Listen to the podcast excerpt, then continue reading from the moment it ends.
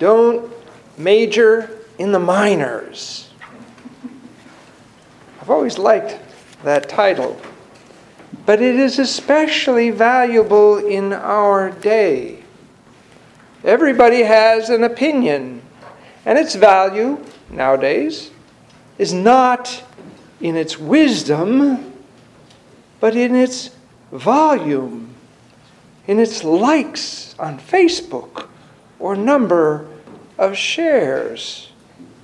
Doesn't matter how profound you are, but rather how extreme you are. Authority based on respect is not the lingua franca of the day, but rather raw power, the force of intimidation. Louder is power. But this is not what tears down strongholds and conquers kingdoms. Rather, it is humility. Today, we celebrate the birth of St. John the Baptist, the forerunner of our Lord. His was a miraculous birth because it came not of nature, but of the will of God. It was a miracle.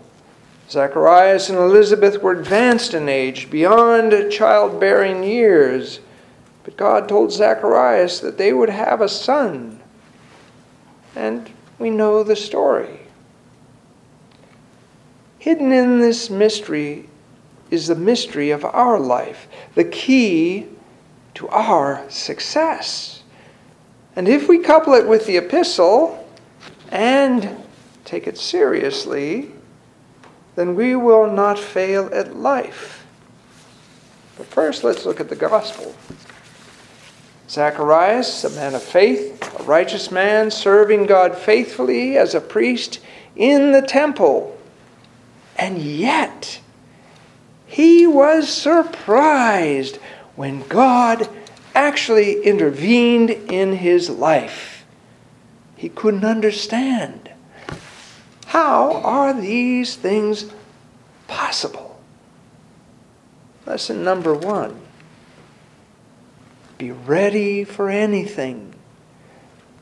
God can and will work in you and through you. Be ready. Be opened. There was only one St. John the Baptist, and he was filled with the Holy Spirit from his mother's womb. And yet, Luke 7:28 tells us, among those born of women, there is no one greater than John. Yet the one who is least in the kingdom of God is greater than he. How can this be? It is because John is the last of the Old Testament prophets. Christ had not yet initiated the new Jerusalem.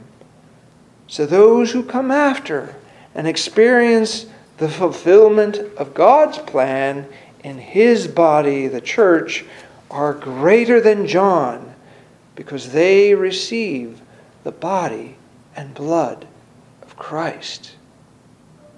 So, how shall we then live? Here's where we turn to the epistle, which is full of wisdom for our time. It begins with a warning The night is far gone, the day is at hand. Let us then cast off the works of darkness and put on the armor of light. Let us conduct ourselves becomingly as in the day not in reveling and drunkenness, not in debauchery and licentiousness, not in quarreling and jealousy, but put on the Lord Jesus Christ and make no provision for the flesh to gratify its desire. Lesson number two be disciplined. Don't chase after things of no value being entertained to death is not why you were created. Accumulating wealth does not bring life. You're not a pleasure machine jumping from one indulgence to another. We have put on Christ, which means we are different. And we have to find out what that means and how to live. How are we different? We make no provision for the flesh to gratify its desire. Well, that's clear as a bell. What does that look like? Well, we know what it doesn't look like. Lesson number three don't major in the minors. As for the man who is weak in faith, welcome him, but not for disputes over opinions. We can get so caught up in minutia that we begin to worship that which is only tool to take us to God. Don't get in disputes about fasting as if it were the hill we die on.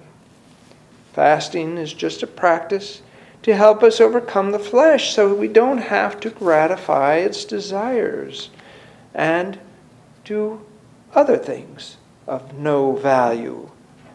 It is a way to have a little discipline in our lives so that we will be able to recognize the kingdom of God when we see it and not make the mistake of Zacharias, who was surprised when God acted in his life. Be ready. Be detached from the things and ways of the world so that we can manifest in our own life the fruits of the Spirit. And that brings us to lesson number four. Current polarized society we live in does not bring about the fruits of the Spirit. It brings about rancor and chaos and hurt because no one wants to lose we all lose. Because we all want to win, no one wins. When you've got something, you've got something to lose. When you've got nothing, you got nothing left to lose. Bob Dylan. When you have Christ, you have everything. So the fruit of the Spirit love. Oh, love, joy, peace, patience, kindness, goodness, faithfulness, gentleness, and self control is exactly that the fruit of the Spirit. And it becomes born in our lives. The opinion sharing we find on social media, by and large, is the fruit of pride and arrogance, and its fruit is hatred, and alienation. But when the Holy Spirit, the one John had from his mother's womb, works in us, then we see a different kind of fruit. We do not produce it, it is produced through us. Because in Orthodoxy, it's not this extreme or that extreme. There's always a third way if we look for it. We can be leaven that leavens the whole lump if, through our cooperation with the Holy Spirit, love, joy, peace, patience, kindness, goodness, faithfulness, gentleness, and self control are manifested to the world. Don't try and produce it, it's not your fruit. Learn to abide in Christ, and it will be formed in you. Look for it, ask for it, expect it. In the name of the Father, and of the Son, and of the Holy Spirit. Amen.